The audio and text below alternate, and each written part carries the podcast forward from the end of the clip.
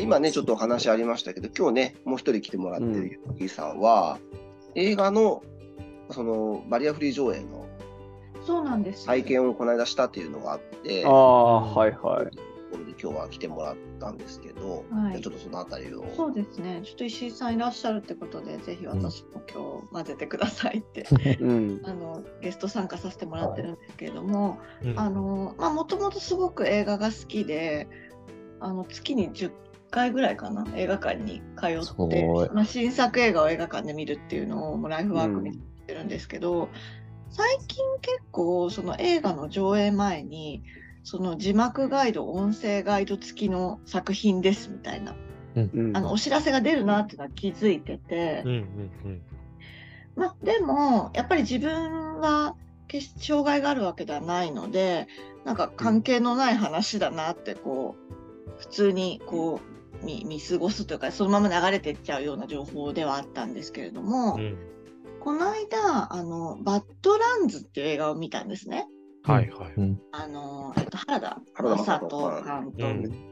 ヘルドックスとか撮ってる作品で、今ちょうど劇場で流れてるんですけれども、安藤サクラさんと山田涼介さんがうん。ダブル主演かな、してる映画でで結構そのバイオレンスな、うんうんあの映画で、えっと、舞台が大阪の、まあ、西成ですよね。うんうん。うんうんうん。ここでそのまああの特殊詐欺に関わるうん。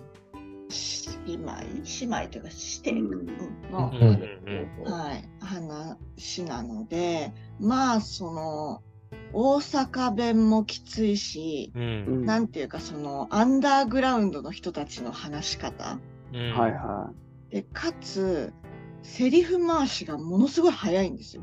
原田原田監督作品って基本的に聞き取れないものめちゃめちゃ多いですよね。そうですね。うんだからもすごかった。僕一番好きな監督なんですけど、実は。そうなんですか？そうです、そうです。もうへー90年代からずっと大好き。えーそうかそうか。神風タクシー、バウンスホギャルズから始まって。はい。そうかそうか。原田さんよく出てきますね。はいそうか。そうですね原田さんなんですね。あれ、原田正人さんですそうね。あの役所さんですよね。役所広司さんですう。ね。い。うんうんん。あそうかそうそう結構。そのリアリティを追求してるっていうか、うんある意味で、うんその本当にちょっとヤクザっぽい人たちの喋り方みたいなのを、あの役者にやらせてるので、正直最初うん結構なんか面食らうというか、え全然聞き取れないんですけどみたいな状況に陥って。同じ日本語を話してるはずなのにみたいなね。うんなりますよね。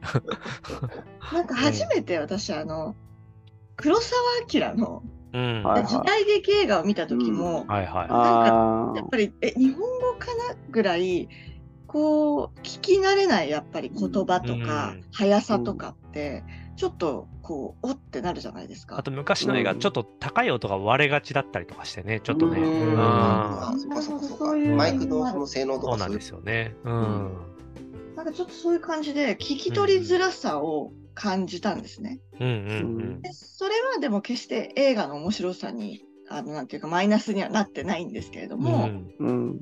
なんかすごいなっていう印象を持っちゃって。うん。でその映画を見終わった後にあそういえば字幕ガイド付きって流れたなっていうのをうんうん思い出して、あもしかしてこれ字幕ガイドでこの映画を見たら言葉わかるんじゃないかなうんとうんお思って、であの作品自体が面白かったんで、うんあうんの今村君をお誘いして、うんもう一回見に行こうってうんう言って、ん行くことにしたわけなんですね。うんうんそうなんです。で、その、じゃあどうやったら、その字幕ガイドって、あの使ってみることができるのかなっていうのを調べるところから始まっうんて、うん映画館のホームページでこう検索したら、貸し出しがある。なるほど。メガネ自体を貸し出してネが貸し出される。そうなんですよ。はい、うん。サービスがあったので、うん。で、その電話で予約してくださいっていうふうにホームページでは書いてあったので、うん。あの早速映画館に電話して、いついつの映画であの字幕ガイド使ってみたいんですけどって言ったら、うん。そこでもう電話口で予約をしてくれて、で映画館に行ってそれを受け取って見るうんみたいな体験をしてきました。どうでした？使ってみて。そうなんです。それが本当にあの、うん。びっくりするっていうか、うん。あの普通に字幕ってスクリーン上に固定で、まあ基本は下か右うん。上に縦みたいな感じで出てくるじゃないですか。それがあのメガネのなんていうんですか自分の目の前に視界の前にこう浮いてるみたいな感じで出てくるんですよ。へうん 3D 3D 上映の。上映にもちょっと近いんだへけど、ーでも文字は固定されてないので自分がちょっとこううん。えっと映画を見るとちょっと視線をずらすじゃないですか顔も動かしながら、うんうんうん。そうすると文字もそっちについてってくれうんうんるんですよ、うん。ああ、なるほど。そうなんです、うんだからそれがすごく面白くて。うん。で私自身はそれが見やすいなって感じたんです。うん。うんうんうんうんだからちょっとあの俳優の顔にかぶってるな文字がと思ったら少しこうちょっと首を振ることではいはいはい。位置をずらせるしう、ーん。なんか面白かったです、へーへこうね、特にその耳に障害がうんないと借りれないとか、うんうんそういうことではないんですよね。そうなんです。そこが最初にその映画館にじゃあ借りてみようって思った時にちょっと一瞬躊躇したのが、ーうん。あでもそもそも字幕ガイドってやっぱり聴覚障害のある人のためのものだから、なんか何も問題なく映画を見れる私が借りていいのだろうかなるほど。うんうんうんちょっと躊躇して、あでもそれも含めて映画館にまず聞いてみようかって言って聞いて、うん。見たらあの全然そのあの映画館のその電話に出てくれたスタッフの方も何ら躊躇することなくあ全然あの誰でも使っていただいていいものですって言ってくださってうんバリアフリーの上映なのでうん。どなたでもあの先着順でお貸し出ししてます。ってうんでもとはいえ私が1個それ借りることでうん。はいはい。本当に必要としてる人の機会を奪うのも嫌だなと思ったので、うん在庫は十分あるんでしょうかっていうこともおうん。聞きして、であの、うん。大丈夫ですっていうことだったので、はい、借りることにしたのであの誰でも使えるものだそうなので、もしその聞き取りづらさとかあとちょっとだけ聴覚に問題があるとか、うんなんか試してみたいっていうことでもいいと思うんですよね。うん私こういうサービスがあるっていうのを知れたことがすごく嬉しかったので、うんあのまずは使ってみるっていうのが、うん、なんかいいんじゃないかなと思って。そうですよね。なるほど。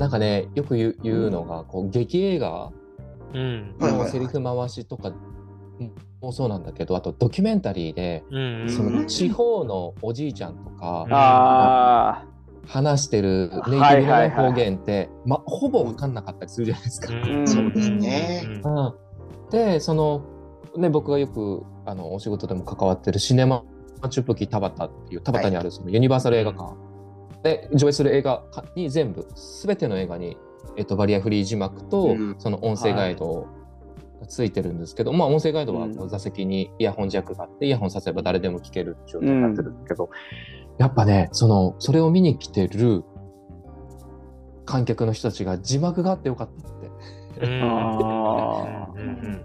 そう、ドキュメンタリー見てて、あれなかったら分かんなかったよねっていうのをよく言ってうんるってうん言ってたんで、うんもう本当に今、ユッキーさん言ってくれた通り、実はうみ、んあの聞こえてる人にとってもすごい便利な。ううんん。うんそうですよね、字幕ね。ちょっとね、その一つ気になったのは、その電話で予約をするっていう、ね。うんああ。聴覚に障害がある方が、まあ、基本的にはニーズがあるものだと思うんですけど、電話、そういう方はちょっと苦手というか、難しい、うん。あるのではないかなと。思うところでね誰かのサポートが必要になっちゃうんじゃないかなるほど。あと今、公的サービスになりましたけど、電話リレーサービスっていうのがあって、まあ、いわゆるその手話通訳士のオペレーターの方を介して電話ができるようにはなったんですが、まあ、とはいえですよね。うん。そうですね。まあ、あの、すごく映画館の方の対応とてもね、スムーズだし、うん。丁寧で、うん。あのそういうね、あのちょっとどんどん使っていただいてっていうのはすごく感じたところではあったので、まあちょっとひょっとしたらあのもっと別の予約の方法もあるのかもねしれないですけど、本うん映画館によっては違うのかもしれない。うん、でただ今回私が利用した映画館では電話での予約のみってういうこんとなので、うん。まだそこでちょっとハードルが上がっちゃわないそかなとうです、なるほど思ったりもしました。きっとなんかねこう別にこう腐すわけではないですけど、うん。想像力というかうん。ああのうんと僕これ常に僕ら側のその障害持ってる側の障害持ってる側のって言い方やな。あのサービスを利用する側の、こう課題でもあると思うんだけどそういうサービスがあるんだけどうん。なんかまずその知らない。うんうんで知っててもなんかはとはいえハードルを感じて利用しないっていう、うん。うん。でそれだとやっぱその分野のこうなんだろう土壌がいつまでたっても耕されないというかうん。あのフィードバックもこう起きないっていうかだきっとそこでユッキーさんじゃなくってその労の当事者の方がうん。それを知ったら「え電話で予約ってどういうことですか?」ってなると思うんですよね。うん。うんでやっぱ当事者がそれ声を上げて映画館もきっとハッとして今までそのサービスを用意してたとはいえその使う利用者がいなかったから気づけなかっただけかもしれないしうんでそこでやっぱ気づくことによって改善が起きてくっていう。うん、うん。なんかいいスパイラルがうん。起こるといいなと、あのね。変にね炎上とかそういうの指摘あ指摘をしてあげつらうとかではなくて、なんかね、うんうん。ちゃんとね、いい改善が生まれていくといいなっていうのはううん。ん思うんですけどね。うん。えー、でもグラスいいな、うん。使ってみてほしい。うん、で僕もまさにあのヘルドックス、あの字幕で見ましたね。えー。あいやすいません。あのあ、いい。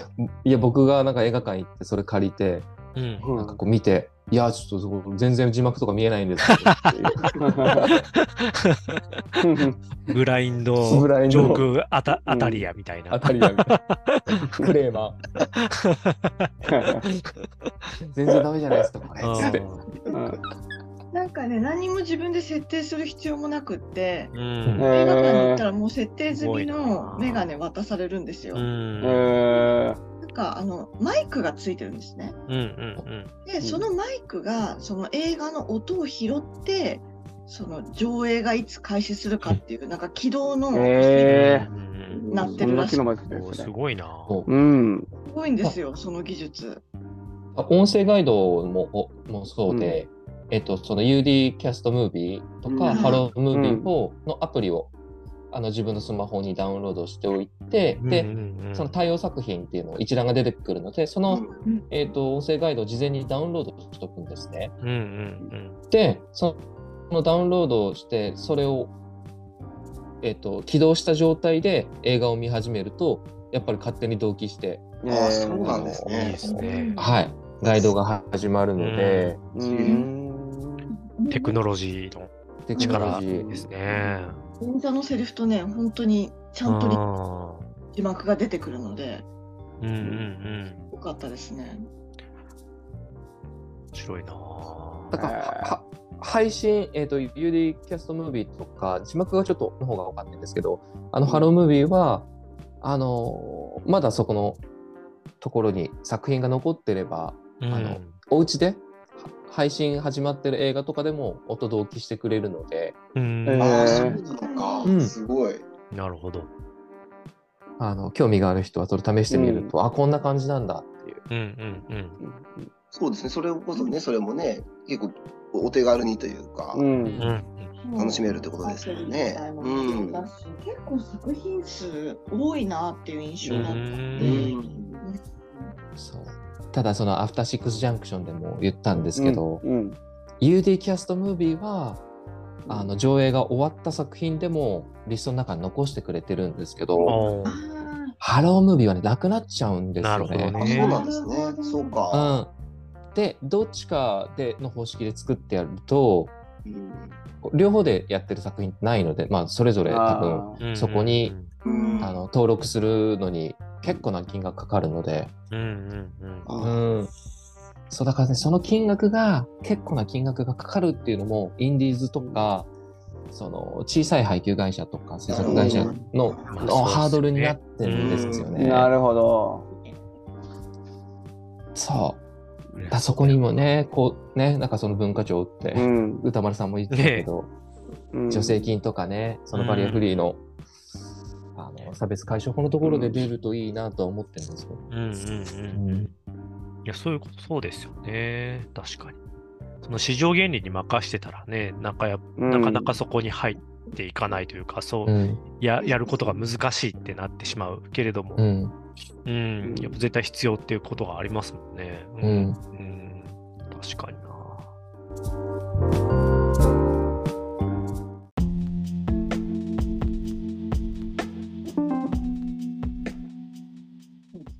この間でもなんか、あの。うんうん。でも字幕とか、なんかすごい増えたんだなとか、すなんか、なんだろうな。ちょっと前に字幕と、字幕じゃちょっとないんですけど、ううんん。あの、む息子たちにあの、ドクタースランプのあれちゃん買ったんですね。おお。で、あの、昔のバージョン、8漫画。うんそしたら、あの、漢字にルビがなくって、はいはいはあうん。ー。結構こうよ、まあ1年、1年生、2年生とかだと読むのむずいんですけど、今のジャンプの漫画見たら、基本ソウルビっていうか、その、い。えルルビありなんですよ。はいはいはいそうなんだ。で、そう、ドクタースランプのあれちゃんからこう約30年で、あこっちがうん。スタンダードになったんだな、あそうなんそう、もう思いましたし、あと何だったかな、ちょっと前になんかね、もののけ姫はこうして生まれたってあのドキュメンタリー、大好きなんですけど、うん9時間、9, 9時間ぐらいあるドキュメンタリーを久しぶりにまた、なんかあの、見てたんですけど、また見たんですか？あそうそうそうそうそう。あのね、君たちはどう生きるかきっかけで子供なるほど、なるほど。見たんあですけど僕、当時全然気にしてなかったんだけど、うん。あの、字幕がないんですよ。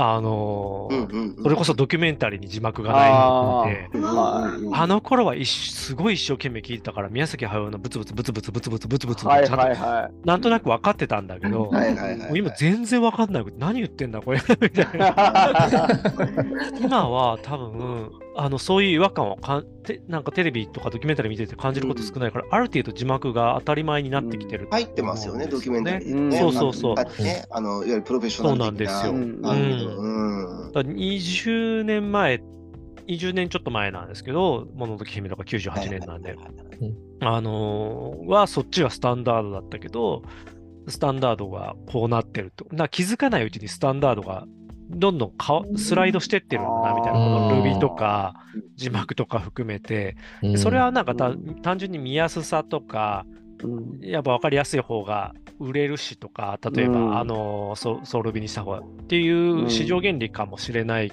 けれども、うん。なんかそういう、今だったらね、その今の話してた、いろんなこう、は配慮された上映方式とかっていうのが、特別なものとして見てるけど、うんうん。なんか本当に10年、20年スパンで、なんか気づけばもう当たり前のようになんか、それを特別なものとして話したこともあったねみたいになって可能性も十分あるなっていうのを、なんかその20年スパンでなんか昔のものとかを見たりするとうんうん。すごく感じるっていうか、あそれそれこそユニバーサルデザインですよね。そうです、そうです。本当にね、UD 今、あのね、フォントとかも UD フォントとかね、当たり前になってきましたけれども、昔の本とか読むと、本当、行間も狭いし、あ。地道に詰まってるし、みたいな、うん、ありますよね。いや、ユニバーサルデザインが多分、スタンダードになっていくうん。流れはあるし、なんかね、この障害者差別解消法の改正ともか硬い、硬いし、重重苦しい、あのタイトルの あれでは。差別なんかね、もうかんない言葉のイメージだけど、障害者っていう言葉だけでもね、うん。聞き慣れない人にとってそう。は割とインパクトあるし、うん。それの後ろに差別が差別、そして解消という解消。ね。そして法律っていう。うん。なんか、うんでも、ユニバーサルデザイン法というかね、なんていうか、そこをスタンダードにしていくというあり方とかね、なんかそれが法っていうのは、まあ、ある意味きっかけで、それがみんなのライフスタイルに、こう、それこそ人口に会社していくというか、なんかこう、溶け込んでいった時に初めてなんかこう、うん、あ、気づけば変わってたねってなるうん。未来になってるのかなって気はしますね。うーん。なるほどな。うんうんうん。音声ガイドも実はね、あの、そのマートロクで話したけど、はい。つけてみると割と、あの、視覚情報だけでは知り得ない情報が音声ガイドの方にこう入ってたりとかするんで、うん。で、この間ね、僕ね、あの、今ちょうどこの10月いっぱいシネマチュプキで、あの、RRR、ああ、はいはいはいはいはい。あれの吹き替え版が出たから、それに音声ガイドをようやくうんつけて、はい。あの、見られるようになったんですけど、うんうんうんで、う僕、んその、この間、完成試写というか、うんその、平塚さんが確認するために見るっていうから、あの、うんほぼ貸し切りで、うん試写で見せて。もらったんですけど、うんなんか最後、あ見ました ?RRR。見僕は見ましたはい僕まだ見てないんですよあ。うん出ないですね。なんかね、最後の最後で、こう、木、木を倒して、うん。うんこう、はいまあ、敵をやっつけるみたいなシーンがあるんですね、うんざっくり言うと。うんうんうんで、その木を音声ガイドだと、シュロの木っほて言ってるんですよね。うんで、劇中ではシュロっていう言葉に一切言及してないし、シュロの木って言われても、どんな木だって、あのそうですね、うんちょっとわう。うんかうんんない。あの木、なんかあの倒れた木はシュロの木らしいです。うん。なるほど。は それが音声ガイドを聞いてたら分かった。わかる。あうい。うん。ん。うん石沢登録出た時にもね、あの、魚、うん。魚、の子、うん。魚の子、はい。ねのさかなクンのね、うんあのーお話ですけど、あれでもうん出てくる魚の種類がね、音声ガイドだと説明があってわかるっていうね、話されてました、はいはいはこうちょっとまたべ違うベクトルのねたうん面白さがありますよね。そう。シュロの木ってこう、ヤシの木みたいな感じな。ああ、うんなるほどねそうあのうん。でもその字幕、字幕ってね、僕も最近なんかちょっといろんな説明動画とか作る仕事とかでやるけど、本当入る文字数がものすごく限られ、い。ああ、なるほこど。の言葉とかってポンうん意外とそこに埋め 埋めれる部分もあったりするのかもしれないですね。うん。情報量的に。うなるほどん、字幕の情報量よりも。うん。と聞いてそ、そうだったんだって初めて知ったことがうん字幕って句読点打ってない。あ、売ってないです。売って売ってないですね。あーそ。で、それがなんでかって角川さん知ってます、僕それこの間わかんないで、す。なんかね、やっぱむそれをその字幕制作している会社の人と今、その日本財団で、うん。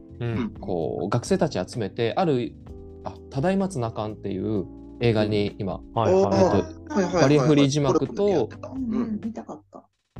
音声が、あ、そこそれね、来年、じ先になっちゃいますけど、シネマチュプキで、その学生たちが作ったバリアフリー字幕と音声ガイドバージョンで、うん。あのそうなんですね。うん。うん。ですけど、で、その字幕制作をしている会社の人が話してくれたのが、うん。昔ってやっぱあのフィルムに焼き付けてたじゃないですか、映画って。はいはいはい。うん。で、そこに字幕って書き込んでたらしいんですよね、実際。なるほど。へフィジカルで書き込んでたんだ。あで、えだから、こう、そこに句読点入れちゃうと、あうん文字がくっついて潰れちゃうなるほどね。はあ。そういうことか。から、そう、あの、半角スペースみたいなスペース開けたりとか、うんうんうんでうんそれが、あの、そのまま残って、バリアフリー字幕の方にも、その、句読点なしでっていうのがうんなるほどね。踏襲されてるっていう、うん歴史だと思って。うん確かに。なんだか私、シングライトっていう映画見たときに、確かにそう、なんか文字彫ってる。あーなんかスピルバーグ。うんそうそう、あーあバーグじゃなくて、それ日本の映画なんですけど、あシスピあれで違いますね。スーパーエイトですね。スピルバーグ。ごめんなさい。ングライトっていう、まあ、そうだから、スピルバーグの確かに、とスター・ウォーズとかに影響を受けて、うん。うん映画作りを始めた人の、なんか話、はいはいじ自助伝的な話の映画を見たときに、そのフィルムにこう、彫ってる、うん。文字を彫り師みたいな人が出てきてた。うんへ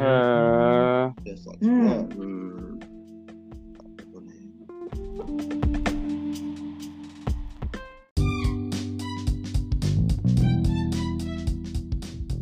すね。うん。なるほどねまあでもね、うん当時、それこそまあ、あの、印刷もね、半組で 文字を一個一個こう、うん動く人が、ついこの間までいたわけうんだったりする。うんうんうん すごい変化、その辺は変化してますけどね。ううんん。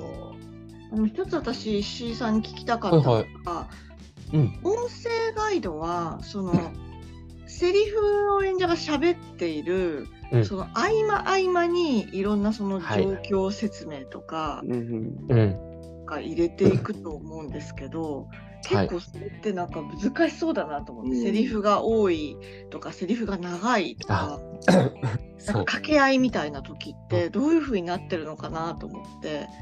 えーっとね、だそこってそのディスクライバーって音声ガイド書く人の力量が試されるところで、ああの視覚情報って全部言葉にはできないんですよね。当たり前なんですけど、情報量が多すぎて、そうですだからどこを切り取って何を伝えるかっていう。でしかもそのあの尺がある。そこに入れられる尺になるかどうかっていう。ところで言葉を本当にこう吟味していくというか、うん。あの削っていく作業。で削った結果結局伝わらなかったらじゃあ言葉どなんじゃあど何をしたらいいかっていうのをモニターでやるんですけどうん。あのセリフが多い映画の方がセリフだけで把握できるんですよ。なるほど。ああそうかそうかそうか。なるほど。うん。うんうんそうだからあんまり入れる、密正解入れる必要ないんだ。そうそうそうそう。なんか密室劇とかでうん。こうだからこうだ法廷裁判劇みたいなのだともう超分かりやすいじゃないですか。うんはい。あのうんセリフだけ追ってけばもうそのうん。シーンが変わらなければ。確かただに。なるほどね。えっとやってて多分難しいのがえっとねその時空とか場面がガンガン切り替わっていく、シーンがどんどん変わっていく映画。マルチバースものとかですよね、うん最初のエブそうそうエブリシングエブリエはオールアットあれ。難しそう。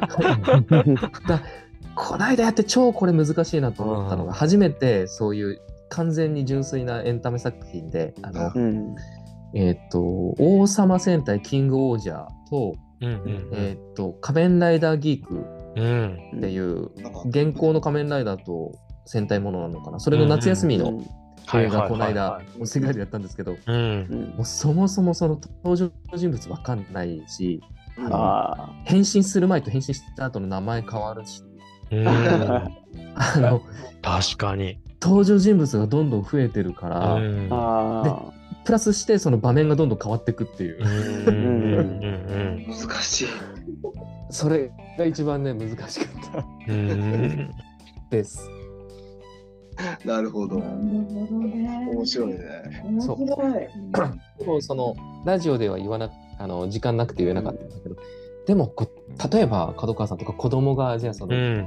見たいって言った時に付き合わざるを得ないじゃないですか。はいはいはい。そういう映画。確かに。はでも知らないからうん。こう全然わかんねえなって思って見てるけど、うん。それ見る人だったら音声ガイド付きで見るとあこれ名前なんていうんだとかこれなんとかレンジャーなんだって確かにね全部部入ってくるからあの後で多分子供とその話ができるんですよねあの青のアイスとかじゃなくて。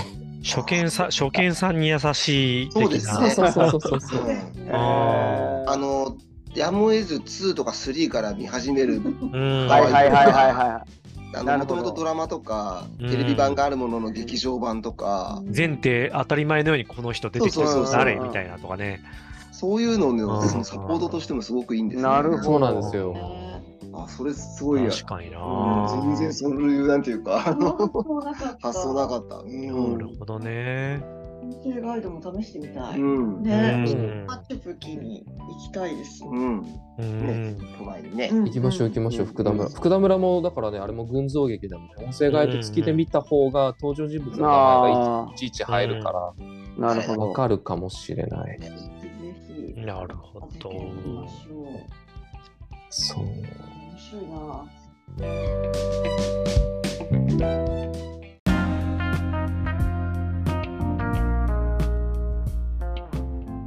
だからもっとねこう僕今あの保証をつける側だとなかなか多分言えないですけど、やっぱこう、声ガイドとかバリアフリー字幕っていわゆる客観的にその書き手の主観を入れない、悲しい顔をしてるとかって絶対言えないんですよ。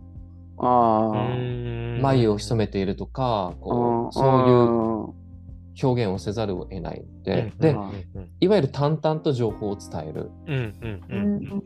でも映画とかその舞台演劇ってとはいえエンターテインメント作品だから、うん。その作品のテンションと音声ガイドのテンションがあまりにもこう差があると興ざめしちゃう。確かに僕ね個人的にはね。客観的すぎると。う。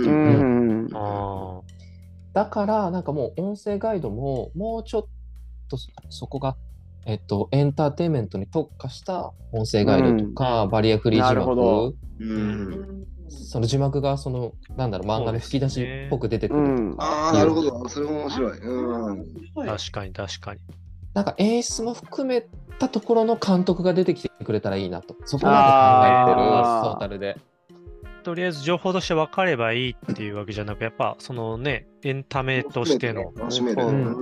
うん。でもあの、それこそ心の通訳者たちのその舞台でその手話はいで伝える人たちってこう、その情念みたいなものも合わせてこうう、えん。なんていうか、うん。乗せていくみたいなところもうあんったりするから、なんかそういうのは確かになんかうん。全てにおいてあるかもしれないですね。うん。そうですね。うん。発電子だっけ？あ、あそうそう。ね。映画を横でなが映像を流しながら、ここうん。でパンパン無声無声映画の時代にね。うん。うん。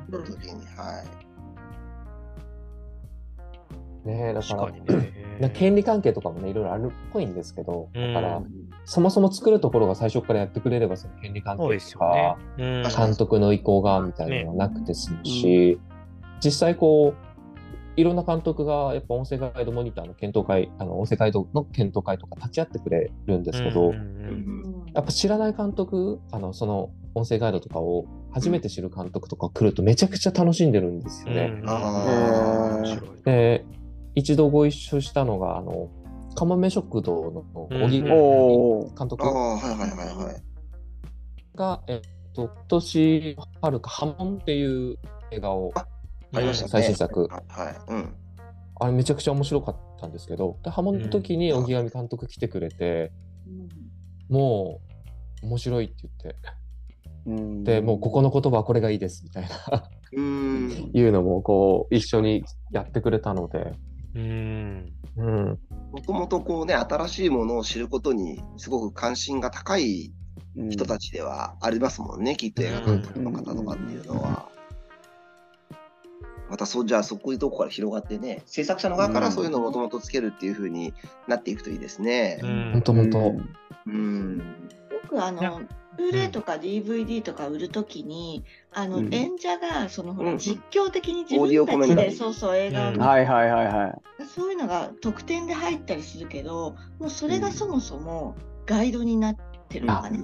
うん。うん。それうん。実はうん。ハロームービーで魚の子のオーディオコメンタリー、そのえっ、とうんうん。監督とかノンさんが喋ってるバージョンと、うんうんあと「スラムダンクでもそれち知らあの知らこの間知ったんですけど、うんはいはい。コメンタリーがあったらしいんですよね。うん。へーあのそうなんだ。映画館で2度目3度目コメンタリーああ。聞きながら映画を大画面で楽しめるっていう。あこの間ね、ああの、アトロック2うんうんの初回で紹介されてた、あの、なんだったかな、うんあの、すずめの戸締まり。もう今うんなんかそういう新海さんとかの、ああの、コメンタリー付き。はいはいうんそうそう紹介してたやつそうそうそうそう、んんんコメンタリー付き上映やってるらしいですうね。ん。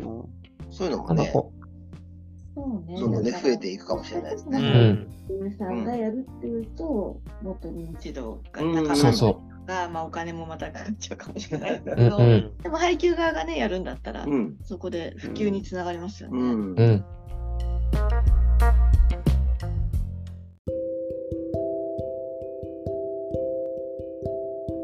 なんかでも、なんだろう。そこの、そこを前提にした、なんかもう作品作りする人とかが出てきても面白いなって、うんうんなんか本当本当うん作った後に、なんか、それをじゃあ伝えるためのオーディオコメンあおあのオーディオ情報だったりとかっていうんじゃなくて、なんかこう、オーディオ情報はまあ解説でもあるんだけど、時になんかメタ的にツッコミとかも入ってきて。それが前提としたなんかトータルの。あの映画、うん映画というジャンルじゃもうなくなってくるのかもしれないけど、うん。なんかそういう、なんだろう、前提としてこの仕組みをもっと面白がって、新しいものづくりできないかなっていうのをチャレンジをする人とかが生まれてくる気はします生まれてくる確かにますね。うんなんかまだね、残されてる余白なんですよ。ねそうですよね。へなんかそのね、情報保障ってところで囲われてたけど、ここが開いてくると、いや、ここでもっと遊べるじゃん。演出できるじゃん。そうですよね。だって絶対、ホラー映画とかのうん。音声ガイドめちゃくちゃ怖いと思うんですよ。その淡々とした語りが逆に怖いっていう。だから音声ガイドを、あの、ね、あの、順次、えっ、と、怪談師、えっ、と、あ、稲稲川淳稲川淳二さん。うん。そうそうそう。とかがやってね、怖いな、怖いな、怖いなって。なんだろうね。なんだろう、嫌だな、嫌だなっていうのを言ってるから、確かに。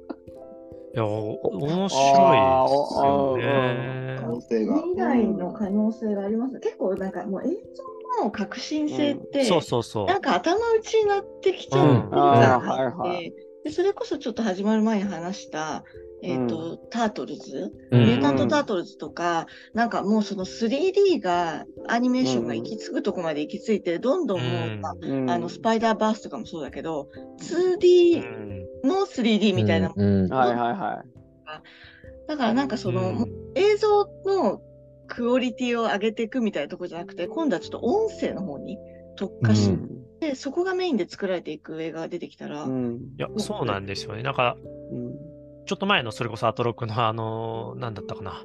進路相談みたいなやつで、うん井出優監督が、あの映画業界に入りたいっていう子に対して、もうこのなんか、通平面の映像を2時間見るっていううん形の映画っていうコンテンツはもうなんか変わっていくと思うみたいな、なんかこれを映画と呼んでた時代もあったねみたいな感じで、なんかおっしゃってて、多分ももっといろんな今考えもしないような可能性が広がっていくみたいなおっしゃってたんですけど、それって多分映像的進化じゃなくって、なんかこう、そういう、あの、映画を見ながら音声情報がこう、うん入ってくるっていう、こうんの構造とかをうまく使った、なんか全く新しい、この、うんう。ん、なんかコンテンツとかって、めちゃくちゃ可能性ある気がししてきますね。そこって、うんでもなんかね、あの、今はただの補助道具と思われてたっていう、思われてるっていうのが過去形になるのは、なんか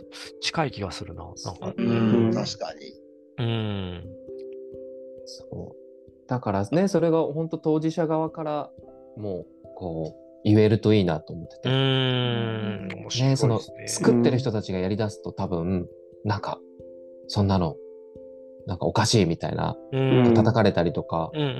する可能性があるけど、当事者がそれを望んでるとかあと制作者側がもうそれをあのエンターテインメントとしてやるみたいな、うん間に入る人じゃなくて、その両端にいる人たちがそれを発信していくそうですよね。うんとうん、いいなと思ううんって。うんなるほどね。ぜひぜひ。あと、あれだ、あの、ブルージャイアント、あの、放送でも話あした。あうんうんうんはいはい。あれはね、今週かな、18日に、うんえっ、と、円盤が出るって言ってた気がするな。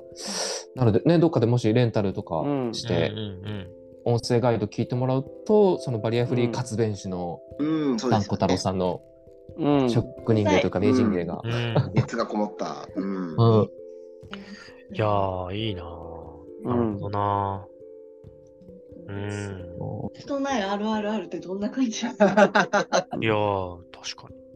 あるあるある、だって、あれだから、映像なくて、僕見てて、はい。うん。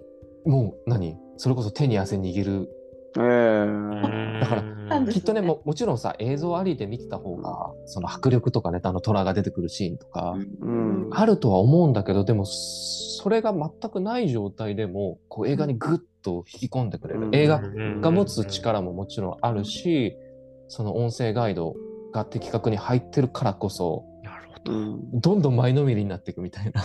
えー。んすごいな。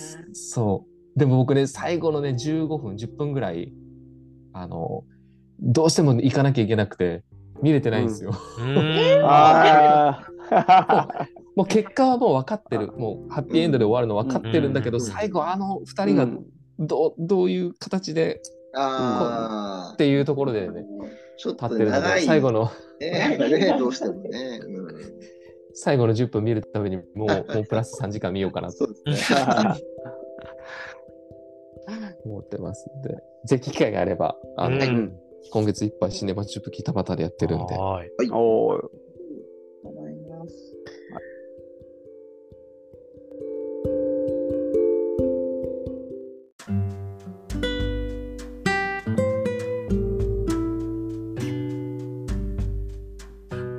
はい、じゃあもう今日だいぶたっぷりねえ楽しさせていただきました。ありがとうございました。面白かった。ありがとうございました。面白かった。本当ね、明日から始まるポッドキャスたトの前にきちんと、ねあの編集してアップしたいと思います。はい